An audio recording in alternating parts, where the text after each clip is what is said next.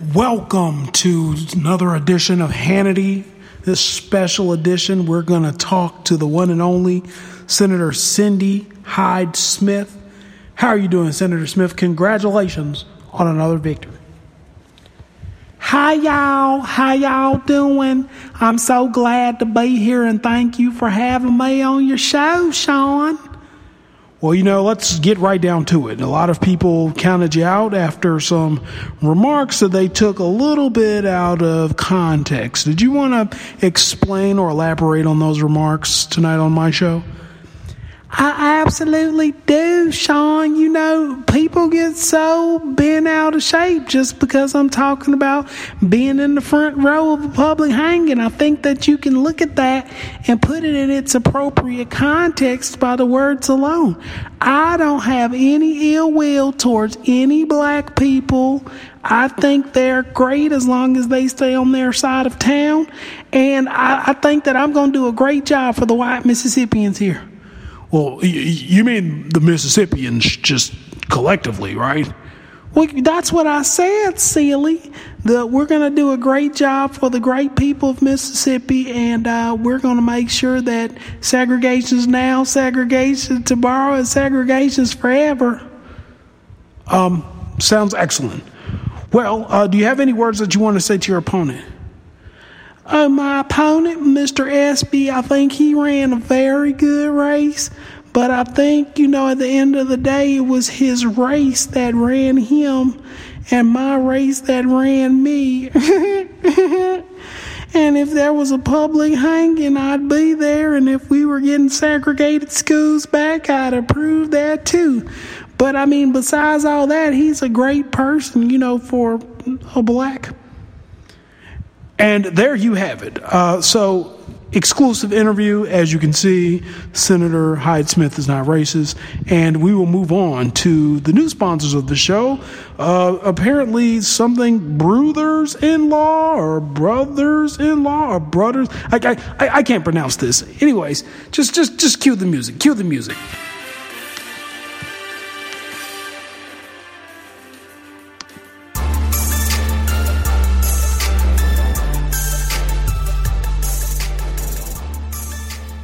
What's going on, everybody? We are back. I hope everybody had a wonderful Thanksgiving break. Uh, but we know that you have been waiting for a new podcast to come out.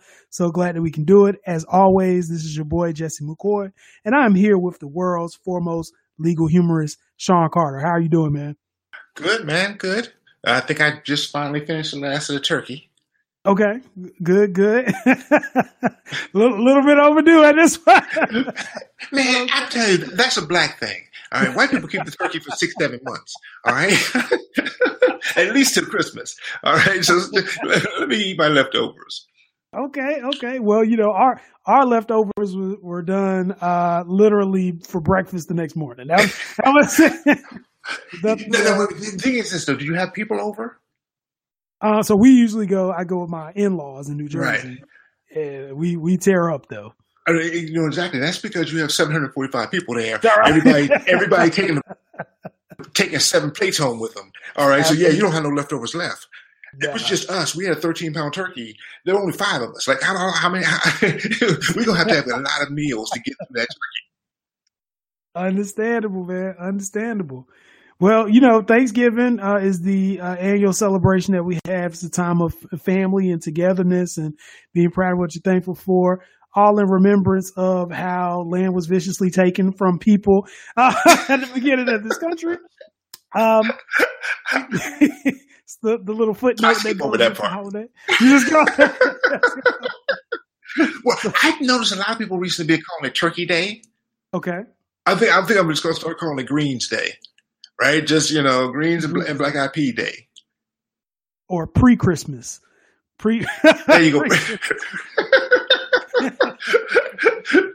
and maybe that'll be the way to to assuage the guilt here. Um, but you know, by the way, I don't have that much guilt because um, you know we weren't exactly you know do, doing all the the, the the, the, the genocide here as, as black oh, folks. Absolutely, absolutely. So we we received uh we, we received requests from time to time from our listeners and for those who uh, aren't always already a part of it, make sure that you go to our Facebook page and like it. It is Brothers in Law and it's on Facebook. If you uh, send us a message, we're pretty good about responding to you too. And one of the mm-hmm. messages mm-hmm. that we received from a listener, they wanted us to talk a little bit more about slavery and some of its implications. And as we were doing the, the pre-show planning, we realized that that is probably a 12 to 13 uh, hour episode. I don't know that I'm ready for that. But the, the, the intro. the intro would have been 13 hours. Um, yeah, so we're going to take a little subset of it. We're going to do a subset. And the subset, we feel like is the glue that holds everything together. And that's this concept of negrophobia. So, how would you explain negrophobia to the people listening at home? I would explain it as being an excessive, irrational fear of black people. And to the extent that you compare it to something like arachnophobia, where you you know you have this fear of spiders that goes well beyond any threat they pose. And every spider you see is a you know a twelve foot tarantula even though it's right. a little tiny spider, right? You think every spider is poisonous. And I think a lot of times we see literally that effect with, with black people where, you know, Tamir Rice to the officers looks like a big grown man with a gun. He's a 12 year old boy, five feet tall, but he looks six feet tall because the officer has negrophobia and everything looks bigger and brighter and scarier uh, with black people. And this is, I think, you know, the common theme with so many uh, police shootings is, and let's go through the legal standard here. So, Jesse, you know, when we look at the police shootings, what does the officer, you know, have to demonstrate to to be exonerated? So they have to demonstrate. It's kind of a two part analysis. So it has to be right. uh, fear of, of, of some sort of jeopardy to their life, and we have to show. Well, we're supposed to show somehow that that fear is reasonable. That's that's how that's supposed to. Show.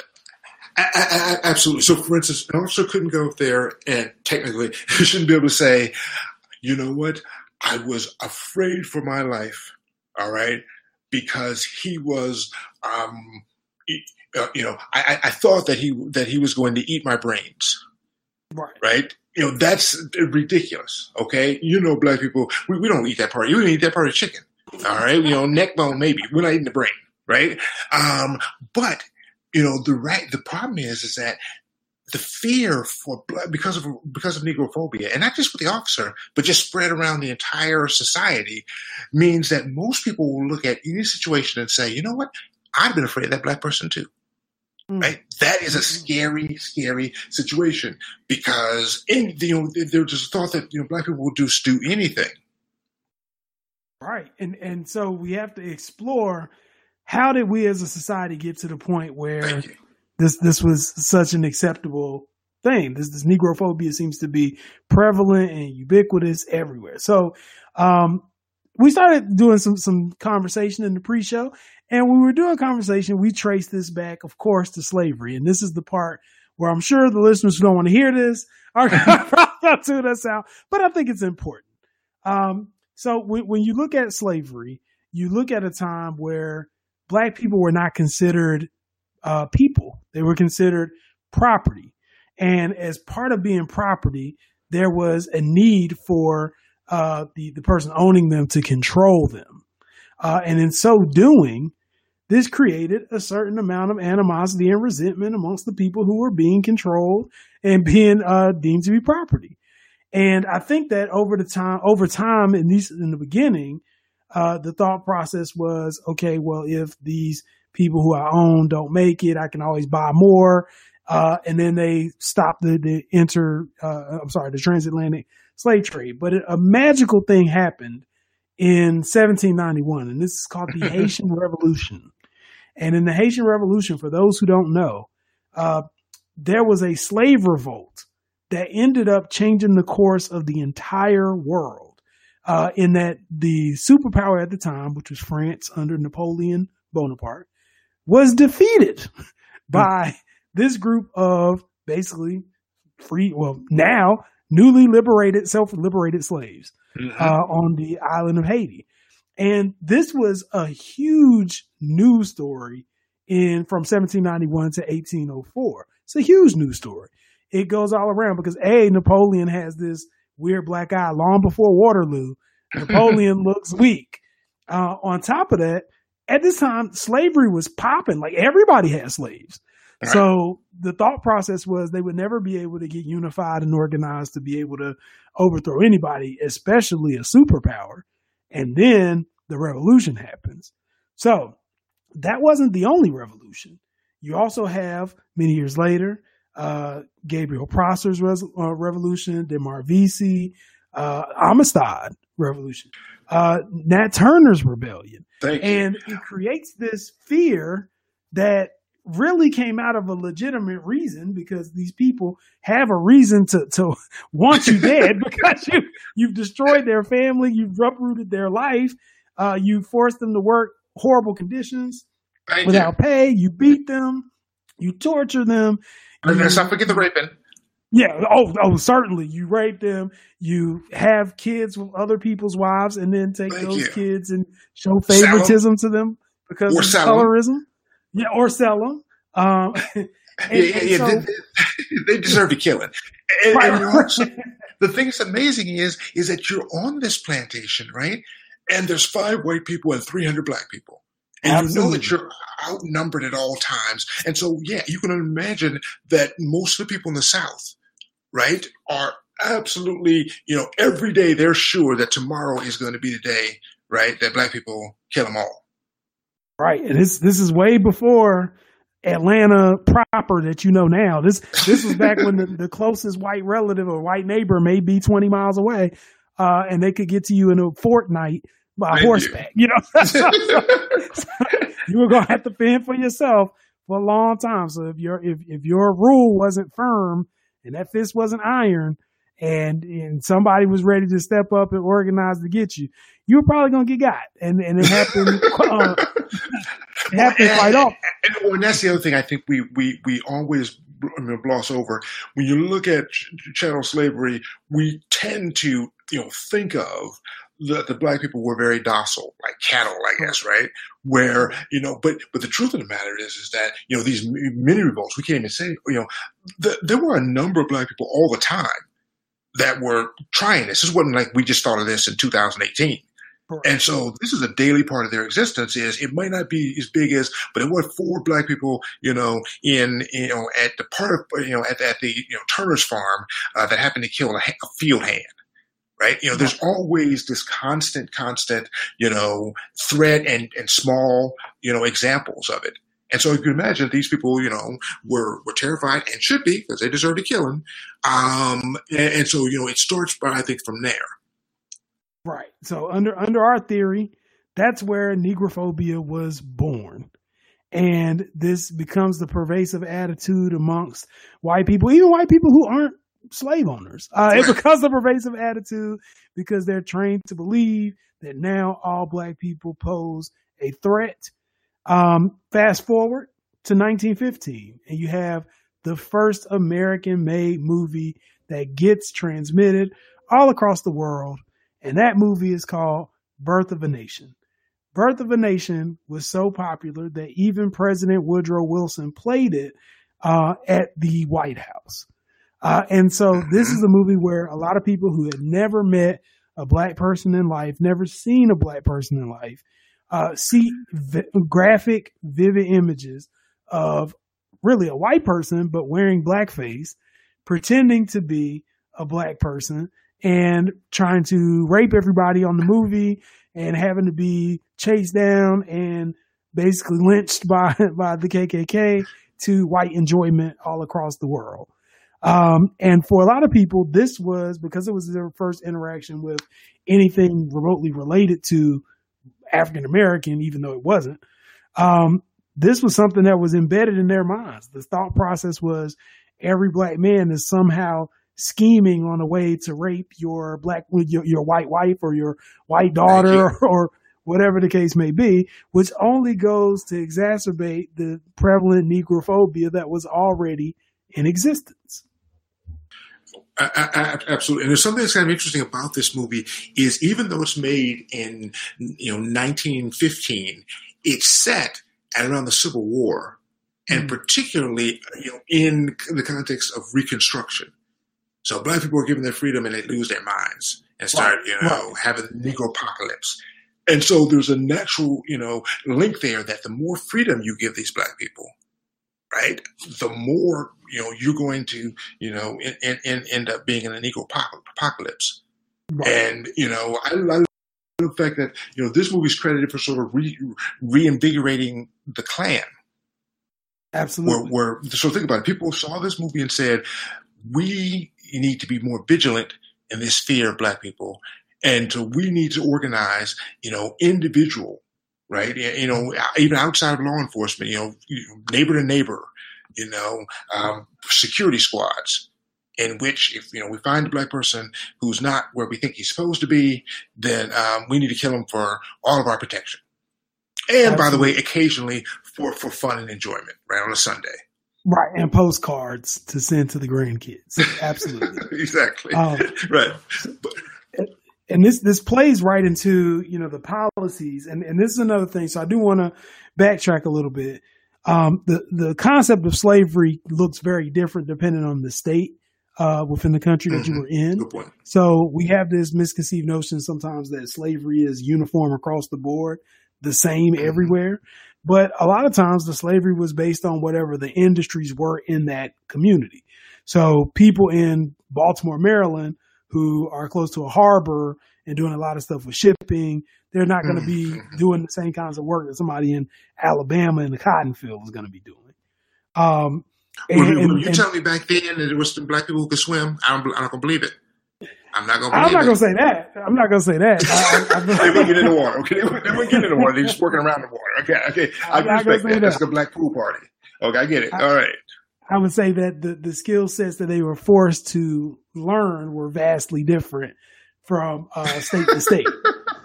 not um, swimming, all right? Yeah, okay. right. So, you know, we, we go into the Jim Crow era and even Jim Crow laws. A lot of people don't know that, you know, each state was free to set up their own um, race codes. So mm-hmm. a lot of times the state governments would not even have uniformity. There were some states where uh, miscegenation, what they called it back then, or white and black marriages, uh, were frowned upon, but not necessarily illegal. And there were other places where it was wildly illegal. You could die for that. uh, so, so, could, uh, would. No, no, and, and here's the thing that's interesting though, is you, you talk about that though, right? So this sort of plays into the negrophobia. The places in which the Jim Crow laws are strongest, most stringent, where the punishments are, are more draconian, are the places that have obviously the most black people.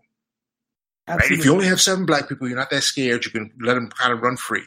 But if you're in like Mississippi and half your people are black, um, then you really they felt they really need to have tight controls. That that that that that's going to bring about the Negro apocalypse. Absolutely, absolutely, and and so it's almost it, like it's almost a little backwards. It is. I mean, it's the places where you you primarily brought slaves for the purpose of working in agricultural fields and all that. But now, you know, we've progressed, slavery's over, you're in a Jim Crow era. And what happens, I guess the most fundamental thing from the Jim Crow era is this automatic presumption of, of guilt that's associated with black skin. Um, and, and, so, you know, you hear cases like the Emmett Till case where some lady claims that Emmett Till, a child, was whistling at her at a store. They went, tortured, beat, and killed this kid.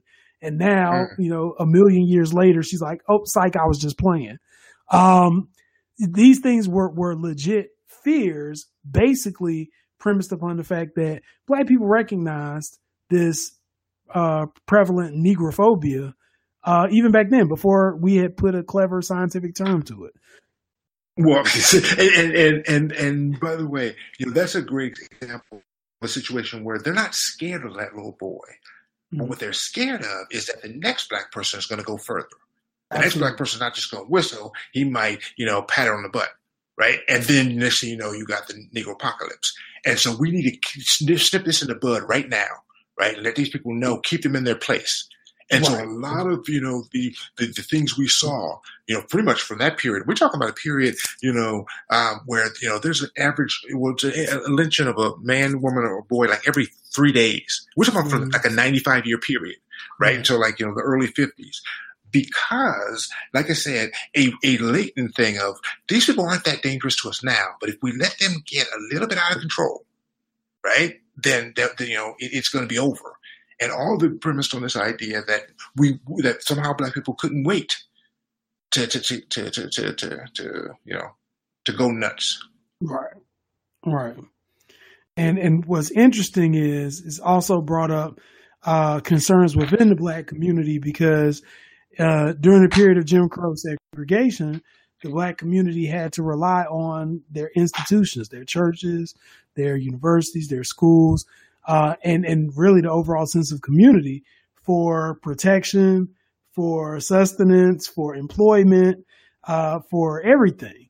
And what would happen is once these these white groups felt emboldened to attack uh, black people, they went on the offensive and decided to go and start destroying black towns, black industries, black businesses, uh, just to assert control and to help further uh, put put basically put people in what they deem their place to be, uh, mm-hmm. in fear of you know trying to exercise their regular civil liberties um, for for anything, and it only created an image in white society that not only should negrophobia be something that is fought against, but you know that there's this this concept of overall dominance that has to be uh, reinforced and emphasized every few days or months or mm-hmm. whatever, just to uh, assert that dominance. Yeah, you know, and you know, it's almost you know like you know this this this this training, you know, that you would do, you know, with animals. You always see people say, you know, don't let the dog eat from the table. Not because whatever will kill him from, you know, from the table would, would, would kill him, but that you start a trend, right? We even do that with babies, right? Don't let them start doing this because eventually it's going to lead to, you know, to that. And it's interesting how, you know, black people are always sort of either, you know, thought of as children or even worse as animals where, you know, you can't give them an inch. Mm. Absolutely. Absolutely. So speaking of, um, this is probably a really bad segue. Speaking of giving an inch, uh, we there was a news story uh, this week about a group of people on an island that that refused to give any inch to outsiders who wanted to come to the island. Um, and and so this is the uh, Sentinel Islands outside of India. Uh, if you haven't heard the story, there was a white Christian missionary who I guess had made it his life's purpose to try to go to this island to convert the indigenous people of this mm-hmm. island to Christianity. And basically, as soon as he got off the boat, they expressed their rejection of his philosophy and his presence on their island with an arrow. Um, yeah, and, and so well, no, no, no, no, no, not not one arrow. all the arrows. All right.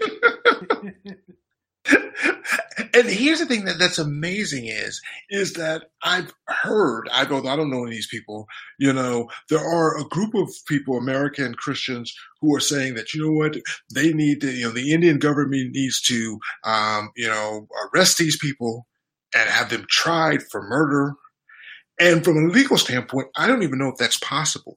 If mm. this Sentinel Island is a separate sovereign na- nation, then the laws anywhere else don't apply.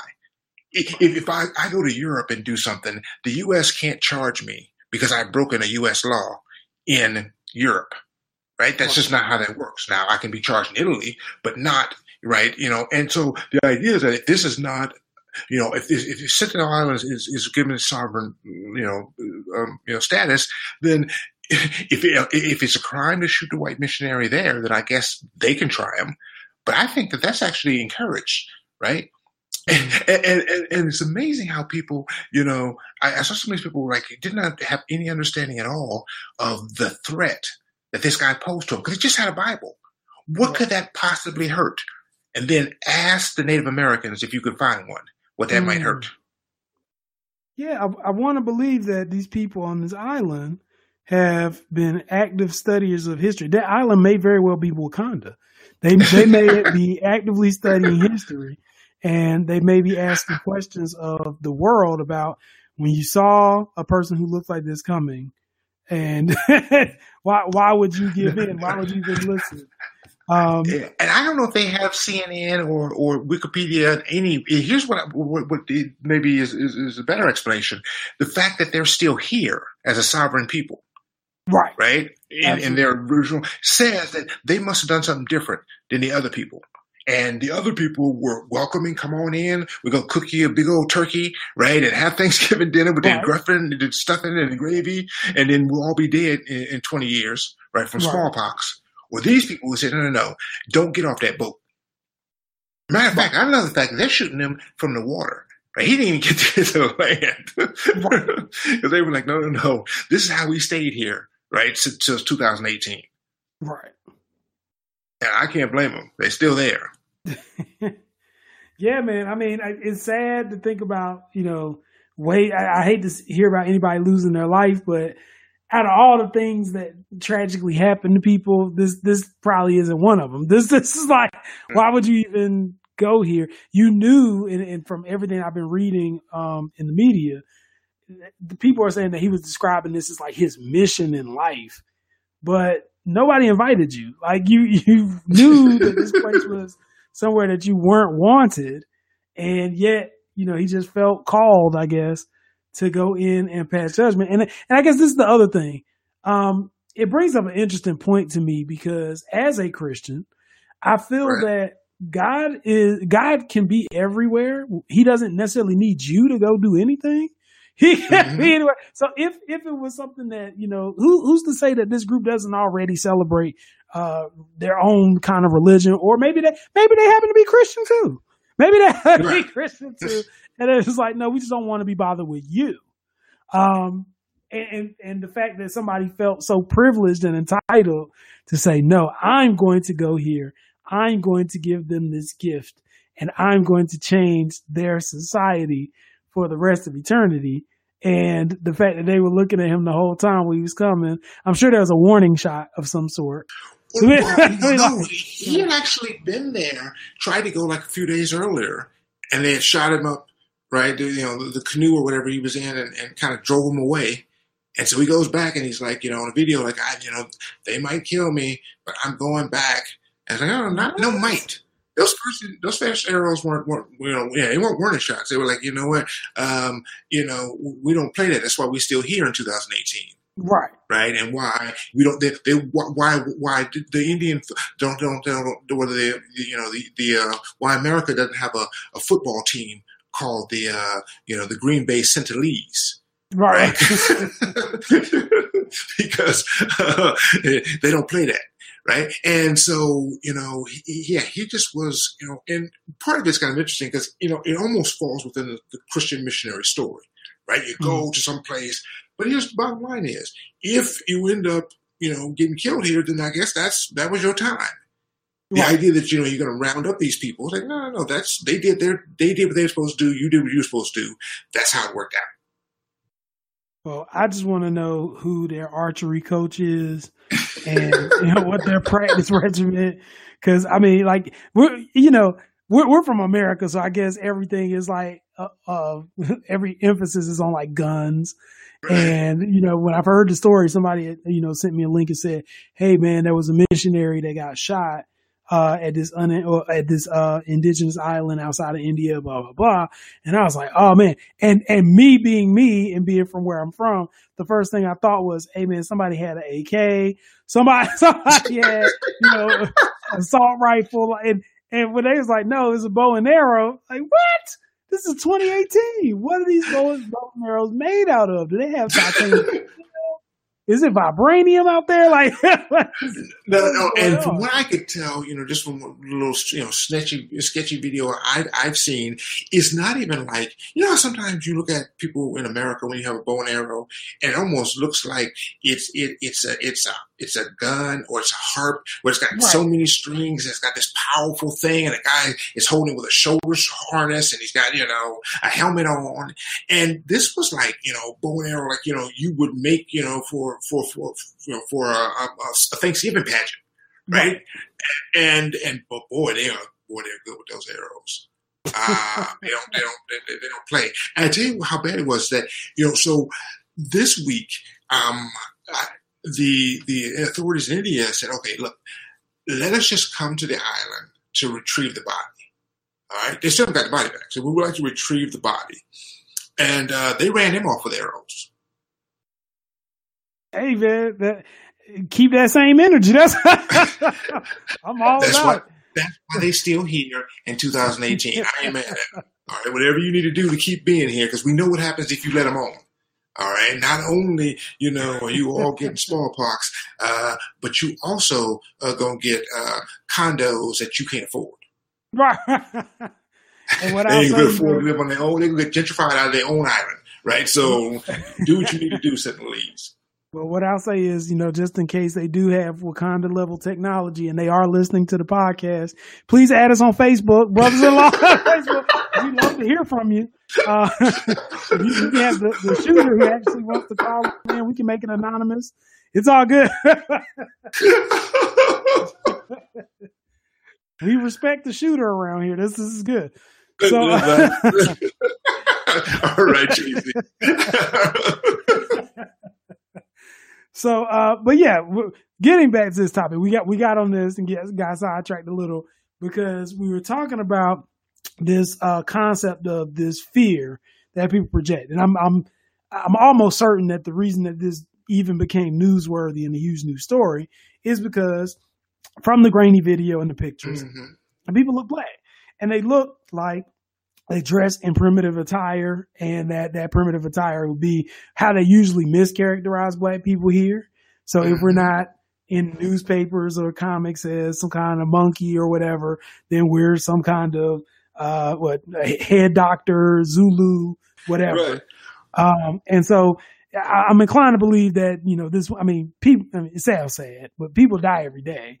One guy dying on a remote island that he put himself in that danger shouldn't be an international news story. But no, no, um, right. It, does sort of you know feed that narrative, and you know it's it's a popular narrative to, to, to go after. Right. Absolutely. So in in assessing negrophobia, we also came up with a startling conclusion that there is also caucophobia. Caucophobia. how we pronouncing it. Yeah, you know, caucophobia and uh, and and keep you know, hey, hey, keep you know, keep your minds at the gutter. Um, we're, we're, we're, talking about like Caucasian, right? We should probably call it caucophobia. Um, we're, we're talking about the idea that while you know white people are scared of black people, black people are actually scared of white people. But actually, ours shouldn't be called caucophobia uh, because we don't have an irrational fear right? right. Our, our fear is like having a fear of rattlesnakes. That's a healthy right. fear. right, right. Rattlesnake phobia is, is a good thing because the history is is that we are much much more likely um, to you know to suffer violence at the hands of, of, of, strange you know white folks. And here's the weird part is the, the it, it, it sort of you know the the, the caucophobia works in connect in connection with the negrophobia so Jesse and I were talking about this pre-show. That our biggest, our greatest fears, all right, is big black men are uh, white women and children and white kids. Yes. right, and, and it's not because we think that they're going to attack us and kill us, but we think that their fear of us is going to cause us bigger problems than we can handle. Right. Absolutely. And so, you know, it always works in connection with, now, don't wrong. There's some times in which, you know, if you're walking around down a country road and four white boys pull up in a pickup truck, uh, that's a different fear. I mean, that, that, that, you, you know, that's a fear of, of, of, you know, of evil intent. or you know, but but most of the time, you know, the fear that most black people live with every day is the fear that you're going to inadvertently, right, cause you know negrophobia to break out, and police will come shoot you dead, you get arrested, no, you know, fired. No good thing is going to happen. Right, and this is what I refer to as fact fact based fear. Um, so right. e- even in situations where you may be a black person with the best intentions, uh, for instance, last week we also had a news story about this uh, Alabama shooting, and there was a a black guy who was a soldier who was going in trying to help um, um, apprehend the actual shooter. His name was Emantic Fitzgerald Bradford Jr., a hero to this country uh, went in mm-hmm. with his mm-hmm. gun to help find the active shooter and bring him to justice. And the police arrived. And not only did they shoot and kill the quote unquote good guy with the gun, who's also a soldier and a hero for America, but then they tried to go on TV and accuse this man of being the mall shooter. And they let mm-hmm. that fester and, and permeate all the media outlets until eventually the next day, I believe, they said, oops, we're sorry. No, he wasn't the mall shooter. And that was it. Like his life is gone. Right, but it's still, still not, you know, acknowledging and apologizing the fact that you killed an innocent man who's actually trying to be a hero. Absolutely. And, and, doing the thing that that that that that the NRA, you know. By the way, the NRA is so interesting here because the NRA it really exists and and thrives because of Negrophobia. Obama Absolutely. becomes president and white people go out and buy guns at four times the rate, or whatever the thing is, right? I mean, gun sales skyrocket.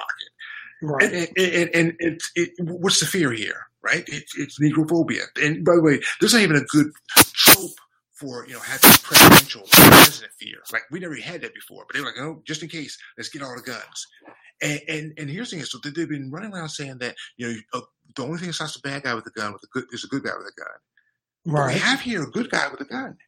Are the NRA now protesting, marching? Are they uh, upset, running ads uh, against these people? No, no. um, the NRA has, has decided to uh, sit this one out and remain quiet and just let authorities do what they, you know, the same thing they did with Philando Castile. We, are just going to let the authorities do what they need to do. Thank you. Or Jemel Robert Robertson. That is a brother the week before who was killed by the police. He he's a security guard in, in what's it, Chicago, I believe. Right. And he, um, you know, somebody came in the nightclub and you know he basically you know is able to disarm an armed guy. Right. He's on top of him when the police show up. He's got wearing supposedly according to witnesses, you know, black clothing that says security on it. Right. And they immediately come in and open fire. They say he didn't respond to commands. I find that hard to believe, right? Because you know, I, I mean, I'm almost wondering, like, you know, what, what did they think he was going to do? Throw the guy that he was apprehending onto the cops? Like, how is he going to hurt them, right? but the bottom line is, is that you know they kill this guy dead, and it's the same thing. It's like they come into a situation, see a black man, acting in a way that is very similar to what they would want, right, of anyone else. Mm-hmm. And because, you know, he's black, it's now a danger to them. The good guy with a gun, he can't be a good guy with a gun if you're black. And and the reason that we're harping on this good guy with a gun theory is because some of you may remember after the Parkland shooting, uh, the first thing that uh, your your president got on TV and said was, if the teachers had guns or if somebody had a gun, then this shooter wouldn't have been able to get as many people.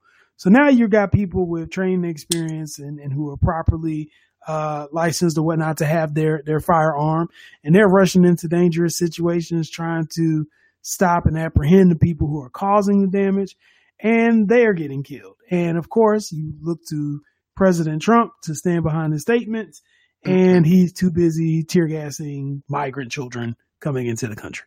So, and, and well, no, but let's actually talk about that because that's the interesting thing there as well. Mm-hmm. You know, you see a group of women and children, some men, um, coming to your country. They've walked two thousand miles. I can't imagine if you go that you know, that kind of distance that your shoes aren't kind of worn out. That that that you've got to be pretty ragtag clothes, and because they're brown, they see them as an invading horde that is dangerous to men in riot gear. Mm. Holding babies in one arms, all right, and pamper, pamper babies in one arms, right, in one arm, and, and they look at a woman like that and think she's dangerous. Mm. That means is, is, is, you know, is a version of you know that, I guess that, that would be Latinophobia, right? Where, yes. where where if you're not white, then you're you, you know you seem to be dangerous. And mm. here's the thing that's, that's interesting is the good guy with a gun right? The people who are trying, you know, the, these brothers are trying to do, you know, what what what white America, the whitest of Americans, the NRA and, and Trump thinks they should do, and they end up getting killed for it. And I remember about two months before this, and I thought I was at the time being somewhat playful, but there was a story about two um, a young brother who sees a police officer get into an accident. The car is smoking. And so mm-hmm. the young brothers run over and they pull the cop out of the car, you know, to save him. And I remember being somewhat playful, but on Facebook posting this post like, somebody need to go whoop their butts. Right, right. their parents need to go whoop their butts. And I didn't mean whoop them, but but but, but here's the thing is, I, I said at the time, I feel so horrible that I turn out to be right. The first time I'm trying to be right. They put themselves in so much danger by going to help that cop because if he had, you know, regained consciousness and control and saw three black guys reach into the car for him, he would have shot him dead. Absolutely. If uh, another cop had arrived on the scene when they were pulling him out of the car, he would have shot them dead. Mm. That's what I mean by caucophobia. It's not that you're afraid of white people outright, but you're afraid that anything you do is going to cause them to have their their negrophobia to, to pop up, and then you die. Right. And, and so now we got, you know, I wouldn't, I, my son told me he was going to be a security guard. No, he's not. you know, you know, and, and, you know, it's like, you know, you don't just have fear of, you know, I don't just, I wouldn't have just fear of him, you know, dealing with a dangerous public, but more dangerous to people who come to help, right? When, when, when bad things happen. Right. And the thing that's amazing is, is that this negrophobia doesn't even make sense because what is the history or the likelihood that a mass shooter is going to be a black man? Uh, outside of the, the DC sniper? And it's happened a few times. It's happened a few times, right? But certainly more often, right? The, the, the profile is some white guy. Yet still, when they come in the mall, the first thing they do is say, oh my God, black guy, let's shoot. Absolutely. Right. And so you know, that's what I mean by negrophobia. It's not that you're afraid. We're all afraid, but it's an irrational fear. It has no basis in reality and facts. It's simply black skin is somehow, you know, scary to you. And the sad part about it is it's not a rare thing and it's not an issue of animus. And here's the thing is it's not even just white people. Black people to, to some extent have bought into negrophobia. Remember the mm. jury in the, in the Philando Castile case involved, I think it was two, maybe three African Americans who voted to acquit him as well. Mm. Even they saw that situation in which a black man is in a car. Now think about how how crazy the idea here is. He gets pulled over by the cops. Right. He, he thinks to himself, "I'm going to shoot and kill this cop." By the way, with my wife and, and, or my girlfriend and baby in the back seat. But you know what? That's not that, that's not crazy enough. So here's what I'm going to do. I'm going to tell the officer I have a gun. Right. Then I'm going to reach for the gun. Right. That mm-hmm. was that is the scenario that seemed plausible to the jury, made up of black people and white people. So when the mm-hmm. officer said that's what I was afraid of, those people said, "Yeah, that sounds like a reasonable scenario to me. That sounds like a thing a black person would do." Mm. Get into a gunfight with a cop with his with his with his loved ones in the field, right in, in the line of fire, right? Because that is the kind of thing that that, that, that black. And by the way, it wouldn't even be fun enough to do that. So he's going to tell the cop first right? To make sure that, you know, cop got a good chance to shoot him. What kind of crazy person would do that? But the idea is, well, black people, yeah, it's, it's possible. I can believe that. I can believe black person would do anything. And even black people bought into it. Right. And and that's that's the difficult part because out of all the things, and we talked about this earlier too, out of all the things that white society has done historically to the black community, if there's anybody who has reason to do something crazy, it would certainly be black society. But we have programmed ourselves, our children, our siblings, everybody to play within so many different codes of conduct. So there's the societal and professional code of conduct for what you do when you see white people or when you're around white people. Um, there's the respect code of conduct for what happens among relationships between black people. Like mm-hmm. you talk to me with respect, don't disrespect, like that kind of thing. Um, and, and, and I feel like for if you're growing up in black society, you're put in this position where so many rules are thrust upon you before you even know the the history or the legacy as to why these rules exist that it forces you either to simplify and in in a lot of cases mute yourself for the purpose of advancement or, or whatever or you end up rejecting everything but then looking like a complete outcast to everybody because you don't play by anybody's rules right um, and those people grow up to be rappers. So no, no, you're you're you're absolutely right. Now, you know the thing that that that that's you know disturbing is is that some of the old vestiges, right, of you know slavery or you know Jim Crow era, just this idea of caucophobia, right? Of black people being afraid of the response that white people will have to their blackness means that, for instance, perfect example is the spanking thing, right? the spanking thing and why black people, you know, would spank their kids. Um, you know, obviously everyone did at one point, but black people would be particularly probably, you know, uh, you know, more will be earlier to spank, I guess, and, and, and, and, you know, spank more is because you're trying to protect your children from an even greater punishment from the white man. So you'd say to the master, I know he, you know, drank, you know, just stole a cookie or whatever, but I, you know, I, I really spanked him good. Don't bring the whip out. And, and, and, you see that, you know, all through the Jim Crow era. If the punishment for your child whistling at a white woman is death, then you're going to be really, really harsh with any other misstep, right? That, could happen, you know, against a white person because you understand the punishment is so, is so great. The challenge is, is that, you know, as, as, as people, we're probably still doing, you know, doing too much spanking in 2018 yeah. compared I mean, to the threat. Yeah, that that spanking that that's a big, you know, it's almost cultural at this point. That's that's a big aspect of black society, and, and and this is one of the things I don't know if if if uh, our white listeners necessarily know this, but um, we we observe you guys with your kids. So when you're at the, the mall and your kid is having a tantrum and throwing you know candy off the shelves and uh, calling you out your name and all this stuff. You you might notice a group of black people in the corner giggling and, and looking shocked and like maybe one older black mm-hmm. person coming up to you to offer volunteer beating services. oh, oh, yeah, don't, don't get me wrong. You know, the, the, yeah, a sister will whoop your kids for you right. yeah, for free there are certain things that you know, like I told you before, we have our code of what to do around black uh, around white people, and then we have our code of respect and showing out in front of a parent, particularly in a public setting, but at any setting really, is mm-hmm. certainly a violation of that code for which there will be serious consequences and repercussions. And it, it's something that is so commonplace amongst black society that we look for, you know, even my, I'm, I'm, guilty of this too.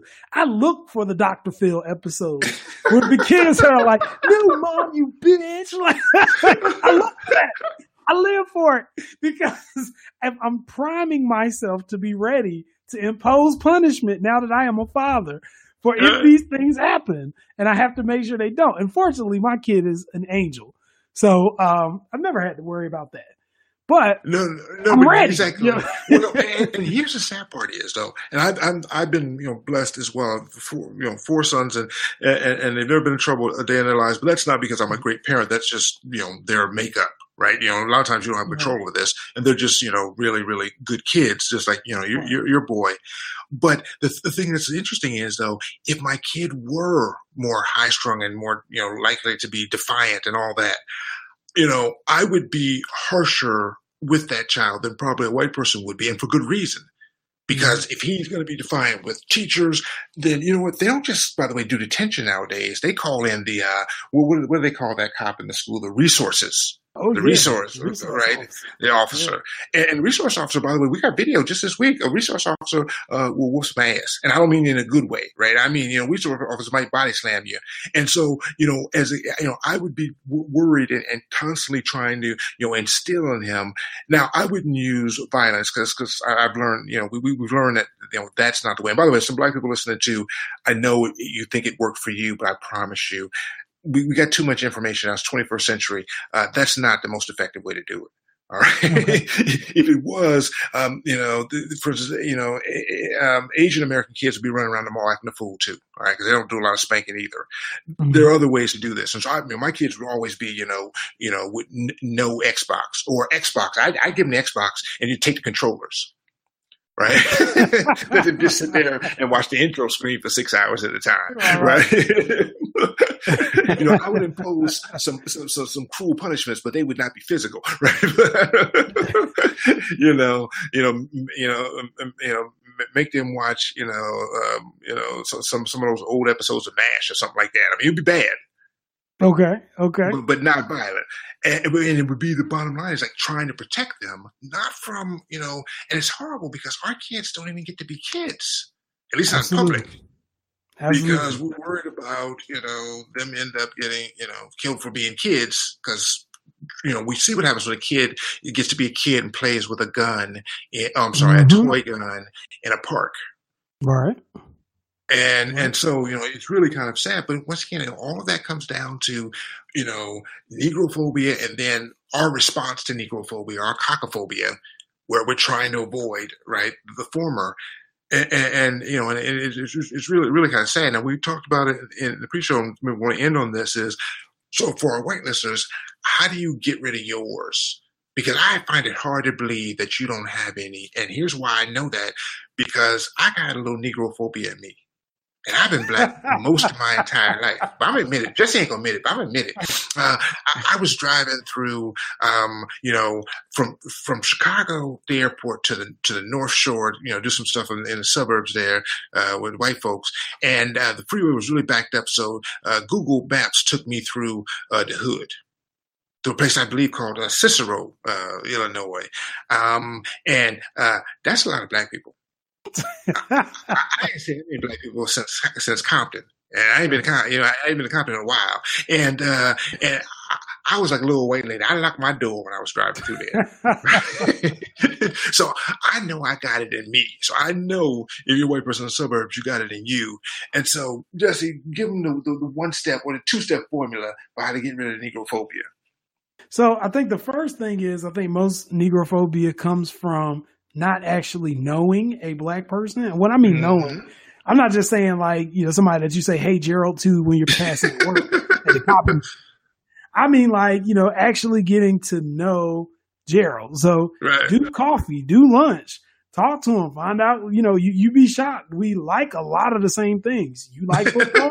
I like football. You like basketball? I like basketball. We might like the same things. Right. Um, you know, I, I think sometimes what gets lost is we want to put out the perception of who we think people are, but we don't always acknowledge the people for the content of their character and who they really are. Mm-hmm. Um, now, we also had this conversation. Uh, I do think you still have to be selective about who it is that you're asking out for these outings because, you know, it's a spectrum and not everybody is going to be friendly and happy and eager to sit with you and explain these differences between black and white culture. Some people are, you know, this this can be very powerful and very detrimental stuff for some people, and they don't want to talk about it.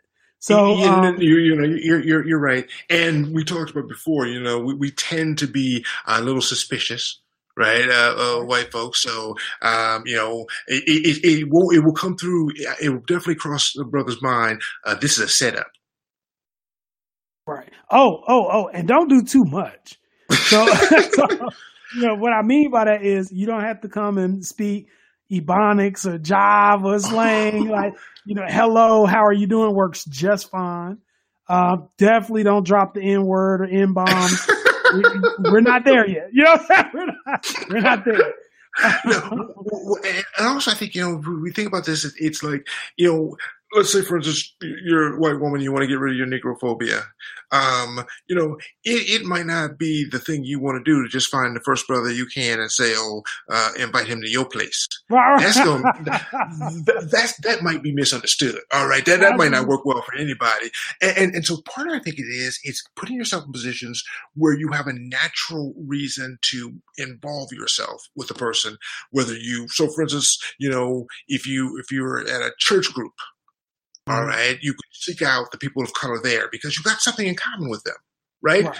Um, you know, you can join groups that are much more multicultural, right, than, um, you know, your local, um, you know, Lions Club, right? Where right. you're much more likely to run into people. And once you have a common interest, then I think you do make a, a, you know, a more concerted effort within that common interest. Okay, I'm in a bowling league.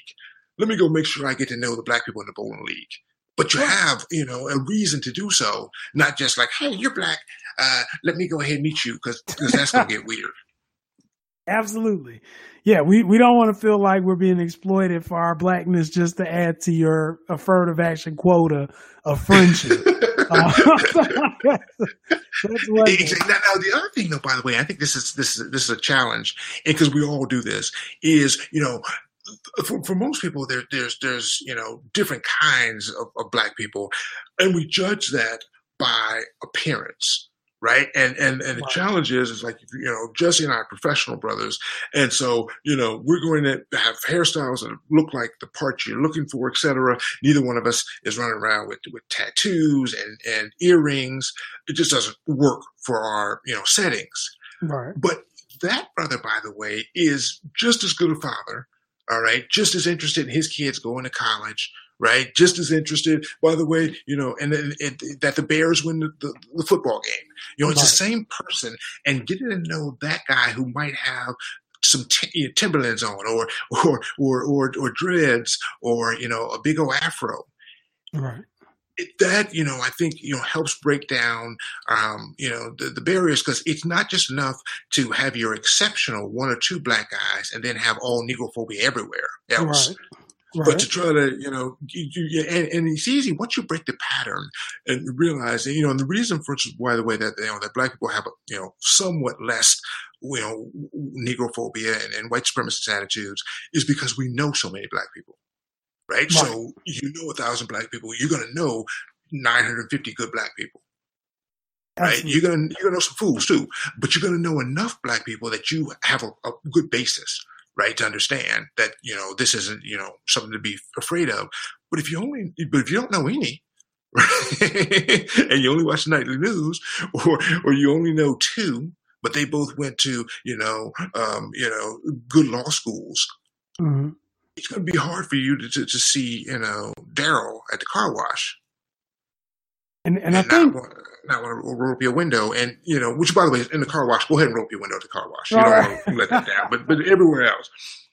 Well, I, I think you know, white society, I would I would imagine understands that. I'm sure they have, you know, a racist Uncle Cletus who's married to his sister. You know, like I'm sure that exists, and I'm sure that they have people who they, you know, only see during family, you know, family holidays and could care less, who probably ready to go as soon as they mm-hmm. finish the meal. Absolutely. Um, we're the same way. Like we have some yeah, right. people we have some people who, you know, but the, the, the big the big deal is within our culture and within I'll just use you know my family as an example. You have some people who really are potentially dangerous and and and you'll never know because they'll be nice as pie to you, and you would need an insider to tell you, like, be careful, make sure your stuff is still on you, you know, whatever the case may be. And then you have some people who are not dangerous, but they claim to be dangerous, and you'll be deathly afraid of them because like, oh my God, he's saying everything that somebody else really lives. Uh, now, you got sweet people, you're, you're, sweet, you're ladies, right. sweet old ladies from the church you know, who they will bake you a pie, they will welcome you with open arms. You got other, you know, people from the church who might cut you to your knees. You you just it's a mix. Well, so you know, definitely get some guidance before you just start going to family functions. And yeah, no, and, and, and you're right. And the idea, by the way, also is that if you have one negative experience, don't assume that that is, uh, you know, the totality of the experiences. Um, you know, you you you you you you're going to run into just like like you know in every in every family.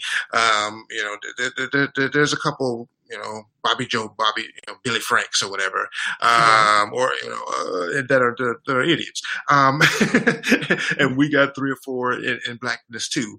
Um, and so, and, and, and so you're gonna you're gonna have that. But I think you know, like I said, you know, being able to to, to have experiences with people who don't look like you helps to sort of break that down. And it doesn't take a whole lot of exceptions right. before you realize right. that you know what I, I could probably get past this. Right. And we're not advocating for you to go out and find somebody to marry and change your life. I mean, if that happens, great. but we're saying at this point, just associate. And, and let me throw this out there too, because we realized that, you know, when we started this podcast, um, we didn't know what kind of audience was going to be tuning in. And we're glad to see that we have now grown, I believe, to like 1700. Uh, so we are very happy with everyone who listens and everybody who sends us messages. So if you don't know or you have a doubt, send us a message. You know what I'm saying? send us a message. Let us look at it. Let us get you on the right path. Just make sure you avoid the N word at all costs, uh, or saying anything offensive that'll get you blocked because the block. You know that, that, that that that is that is true. Matter of fact, I do want to encourage you to do that. Um, every once in a while, I do a do a do a series of uh, Dear Black Elder. Uh, so I will steal your your uh, your ideas uh, for for that, which I you know, we, we it's much more shorter format than this. We try to answer some of these questions, uh, and so we definitely want to encourage you to just contact us on on on, on social media, um, and um, and I guess anywhere else um, that uh, podcasts are sold. Right, right. And, and our social media plug is brothers in law. That's B R U T H A S N, just the letter N, law, L A W. So find us on all social media. Uh, Facebook is probably what we're most active on. Send a message, let us know, and we will get back with you. And uh, and we will try to help you as much as we can. But we also want you to be improving from listening to our podcast and continue to tell people about it. Tell a friend to tell a friend. If you have any radio executives that are looking for an interesting podcast, tell them too. And for the people who, um, who, you know, I, I don't know where we stand with Hennessy right now as far as uh, sponsorship. I'm still checking the mailbox. I'm waiting to see what they're going to say. I haven't gotten any new things. So I'm moving on from Hennessy. Crown Royal, if you want to, you know, I, I, don't mind Canadian money. If you, you for some sponsorships. if you know somebody at Crown Royal, uh, yeah, let let them know, and uh, you know, let's see what we can do to make this thing blow up. I don't know about you, but I, I don't even care if they, they, they, give us money. I just want one of those little bags, right? You know, the, the, little, the, little, the little, the little purple sack. That's really all I want. Yeah, it'd be nice. I mean, and I, and I'm not. This isn't to say that Ciroc isn't just as delicious of a beverage, and it's everybody knows Peppy as well. Uh, that'll be great. But, but we we've had a, a, an absolute ball doing this podcast and getting to know all of you guys, and we're looking forward to going in with even more exciting topics, more fun things to help you laugh at some of the things that are stressing you out. Uh, about race relations, particularly given the fact that we have two long years left uh, to to get through. Uh, you know, one one step at a time, one day at a time. We're on the path.